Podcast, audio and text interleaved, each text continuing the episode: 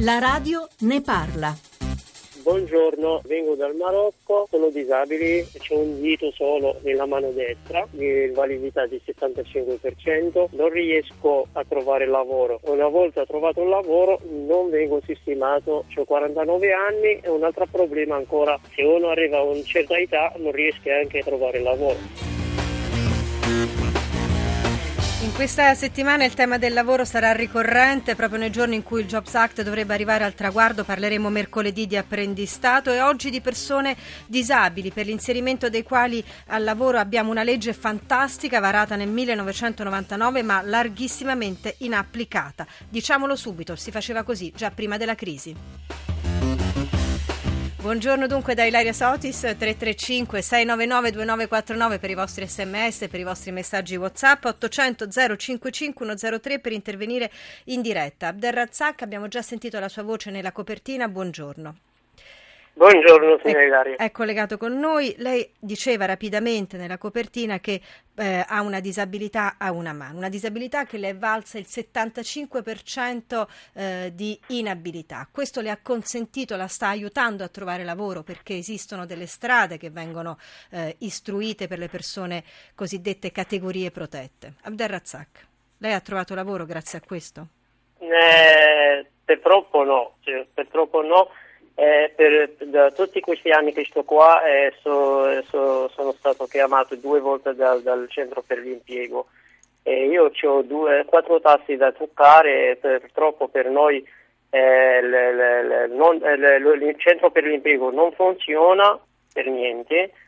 Eh, non lo so il motivo perché, secondo me il governo deve dare un'occhiata per questi problemi. Mm eh, non siamo stati aiutati da parte del centro dell'impiego, eh, perciò io adesso in tutti questi anni, due volte che, che sono, sono stato chiamato per lavoro, purtroppo lavoro sempre a contratto determinato, non vengo mai sistemato. Sempre tro- mi trovo nel, nello stesso punto, insomma.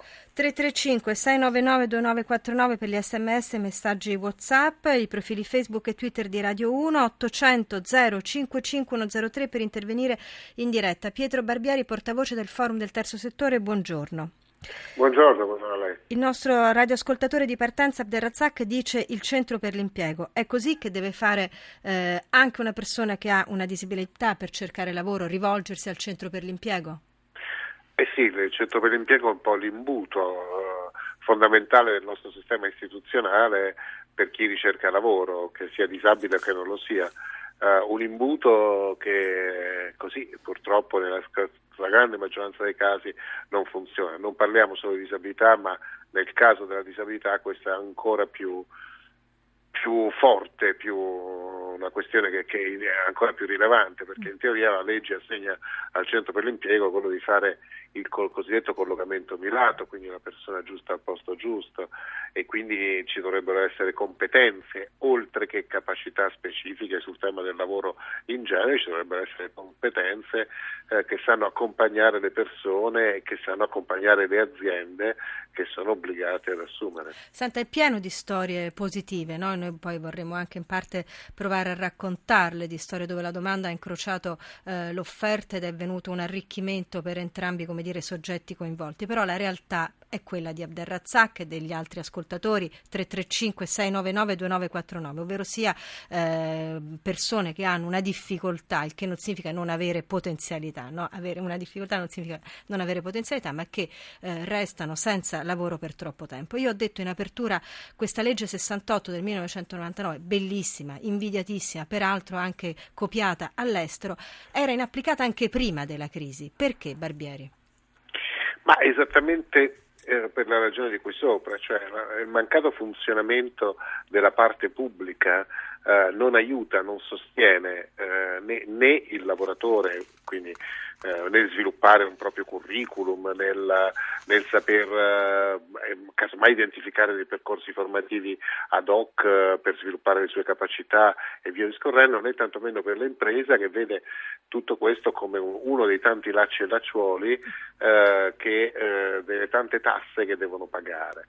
E ehm, quindi conseguentemente eh, il centro per l'impiego dovrebbe essere eh, la struttura di mediazione, eh, di mediazione tra, tra, le persone e l'azienda e questo ruolo non, riesce, non è in grado di farlo. Cioè, abbiamo fatto una riforma dei centri per l'impiego che era eh, che, che, era quella che partiva dai vecchi uffici provinciali del lavoro della massima occupazione che erano burocratizzati eccetera eccetera e quindi si disse all'epoca della riforma intorno al 98-99 eh, beh bisogna fare in modo che ci siano delle agenzie pubbliche che, che gli uffici provinciali del lavoro si trasformassero in agenzie pubbliche per il collocamento delle persone.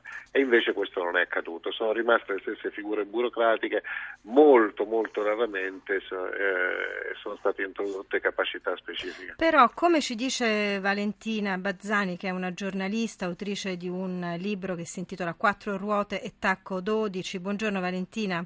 Buongiorno, buongiorno Ilaria. Ti do del tu, siamo colleghi ovviamente, il, il, tuo è un diario di viaggio di una donna disabile che tutti i giorni vive le difficoltà di farsi eh, accettare, sei costretta a muoverti su una sedia a rotelle, eh, hai scelto questo titolo diciamo provocatorio ma anche molto allegro a mio modo di vedere, qualcuno non ha capito l'ironia che c'era sotto e ti è stato chiesto, no? ti è stato chiesto ma veramente vai in giro col tacco 12? E tu cosa hai risposto Valentina? Io rispondo che sarei troppo alta con il tacco 12. Ecco. In realtà quattro ruote tacco 12 è appunto una provocazione, è un titolo giocoso eh certo. che ci da una parte rimanda appunto a questo mezzo di libertà che sono le quattro ruote, dall'altra apre le porte a quella che è la femminilità un aspetto ancora poco considerato quando una donna è su una sedia a rotelle. Molto giusto questo, infatti tra i tanti pregiudizi c'è quello di dire no, persona disabile uguale persona non solo n- non capace a fare nulla ma anche brutta, solitaria. Pensa che eh, poi leggerò gli sms che stanno arrivando al 335 699 2949. Diceva Pietro Barbieri è una questione anche di strutture che devono dare delle risposte,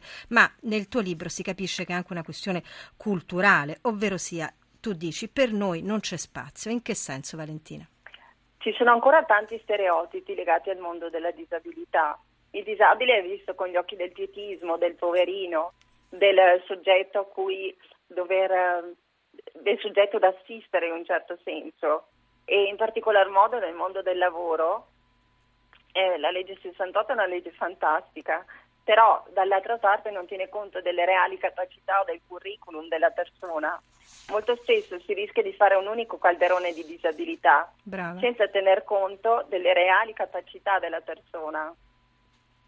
Io al momento, eh, in questi anni ho lavorato per varie testate, vari giornali, adesso mi sto occupando di un, di un ufficio stampa, però sono tutti contratti di, di lavoro a progetto, comunque contratti di collaborazione. Che non ho ancora trovato un inserimento come ci diciamo, dicono i dati Istat, questo è oggi molto diffuso nel paese, come dire, contratti a progetto, però quello che tu racconti è che eh, automaticamente nell'immaginario come dire, di chi vai a incontrare, a cui offri eh, le, le, il lavoro che sai fare, eh, c'è subito un sovrapporsi no, tra l'immagine eh, appunto una persona che sta su una sedia a rotelle e una sorta di incapacità a fare tutto. Prova a spiegare bene questa condizione. Assolutamente.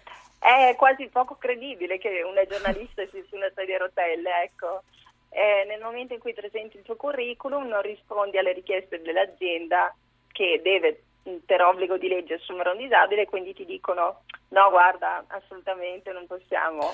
Eh, purtroppo eh, questa, questa legge eh, fa, facendo un unico calderone di disabilità e eh, non avendo, tra virgolette, una graduatoria, eh, chiaramente permette all'azienda di scegliere la persona con una disabilità inferiore.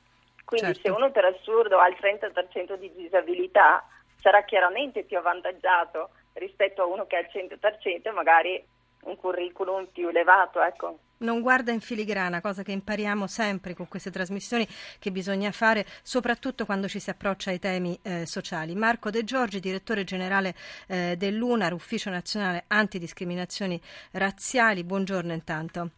Buongiorno a tutti. Sia lei che Pietro Barbieri, poi ci aiuterete anche nella seconda parte della trasmissione. Quanto è importante appunto lo stereotipo eh, dire, culturale che c'è, no? di cui eh, Valentina dire, ha, ha portato una testimonianza molto forte a mio modo di vedere, così come anche Abdel Razzak però dice io eh, ho eh, una mano dove non, mi, ho, ho, un solo dito e tutti i lavori che mi hanno offerto fino ad ora peraltro erano anche sbagliati e sono stati solo due volte in tutti questi anni. È frutto della crisi o solo della crisi o anche, de, ripeto, dello stereotipo culturale? Diciamo che un atteggiamento culturale generalizzato, come ha detto la nostra amica, si fa di tutto un calderone della disabilità invece non si, non si ha presente che ci sono abilità diverse che servono anche per il mercato del lavoro. Purtroppo lo stereotipo risponde a un'idea molto semplice di semplificazione, quindi per noi l'immigrato in un modo, il disabile in un altro modo, l'omosessuale in un altro modo ancora. Io penso che la legge, nonostante abbia imposto l'obbligatorietà, ci ha dimostrato che spesso non basta un vincolo normativo. Sono d'accordo con il mio amico Barbieri, dice i centri per l'impiego non funzionano nell'intermediazione per due motivi.